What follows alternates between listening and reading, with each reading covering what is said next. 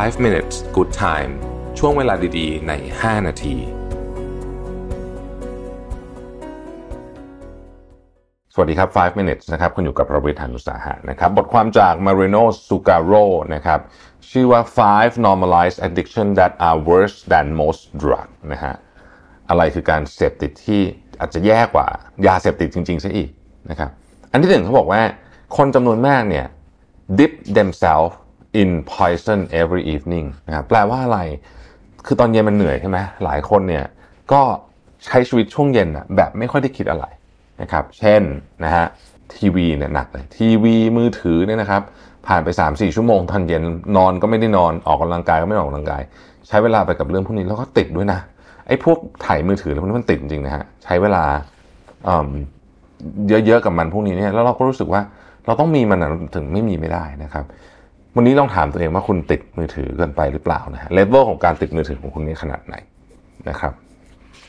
ข้อที่2ฮะการเปรียบเทียบหรือว่า comparison trap เนี่ยจะทำให้คุณเนี่ยคือถ้าคุณเสพติดการเปรียบเทียบเนี่ยจะทำให้คุณเนี่ยไม่มีความสุขเสมอ ไม่ว่าคุณจะประสบความสำเร็จขนาดไหนก็ตามนะครับเพราะจะมีคนที่เก่งกว่าคุณ จะมีคนที่ขับรถแพงกว่าคุณ จะมีคนที่วิ่งเร็วกว่าคุณนะครับจะมีคนที่ มีแฟนสวยกว่าคุณ จะมีคนที่หุ่นดีกว่าคุณเสมอนะครับ ไม่ว่าคุณจะ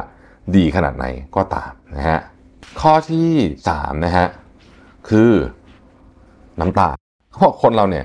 เสพติดน้ำตาลแบบที่ไม่ค่อยรู้ตัวเยอะมากจริง ๆ แล้วน้ำตาลเนี่ยถ้าจะว่าไปแล้วเนี่ยนะเป็นสาเหตุที่ทำให้คนเสียชีวิตเนี่ยมากกว่ายาเสพติดใด ๆ รวมกันซะอีกนะครับ แล้วก็น้ำตาลเนี่ยมันอยู่ทุกที่จริง ๆ ในโลกสมัยใหม่ การจะหลบเลี่ยงน้ำตาลและไอ้แป้งทั้งหลายเนี่ยนะฮะที่มันเป็นแป้งเชิงเดียวคาร์โบไฮเดรตเชิงเดียวเนี่ยต้องใช้ความพยายามอย่างมาก คุณต้องตั้งใจใช้ชีวิตเพื่อหลีกเลี่ยงเรื่องนี้ ถ้าคุณไม่ตั้งใจใช้ชีวิตเพื่อหลีกเลี่ยงเรื่องนี้นะครับ ยากมาก ข้อต่อมานะครับเขาพูดถึงยาเสพติดที่ที่ไม่ใช่ยาเสพติดที่คุณคิดนะครับ แต่เป็นของบางอย่างที่คุณเสพติดโดยคุณอาจจะไม่รู้ตัว นะฮะอาจจะไม่รู้ตัวนะครับ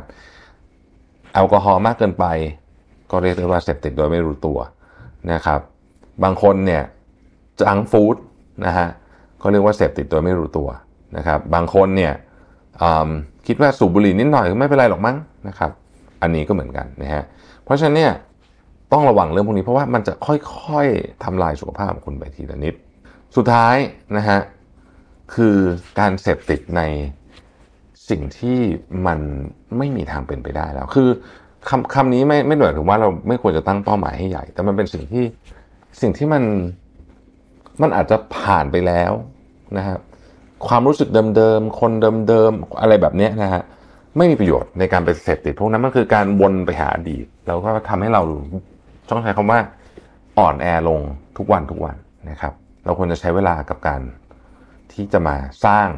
ภาพของอนาคต ใหม่จะดีกว่านะครับ ขอบคุณที่ติดตาม 5 minutes นะครับ สวัสดีครับ 5 minutes good time ช่วงเวลาดีๆ ใน 5 นาที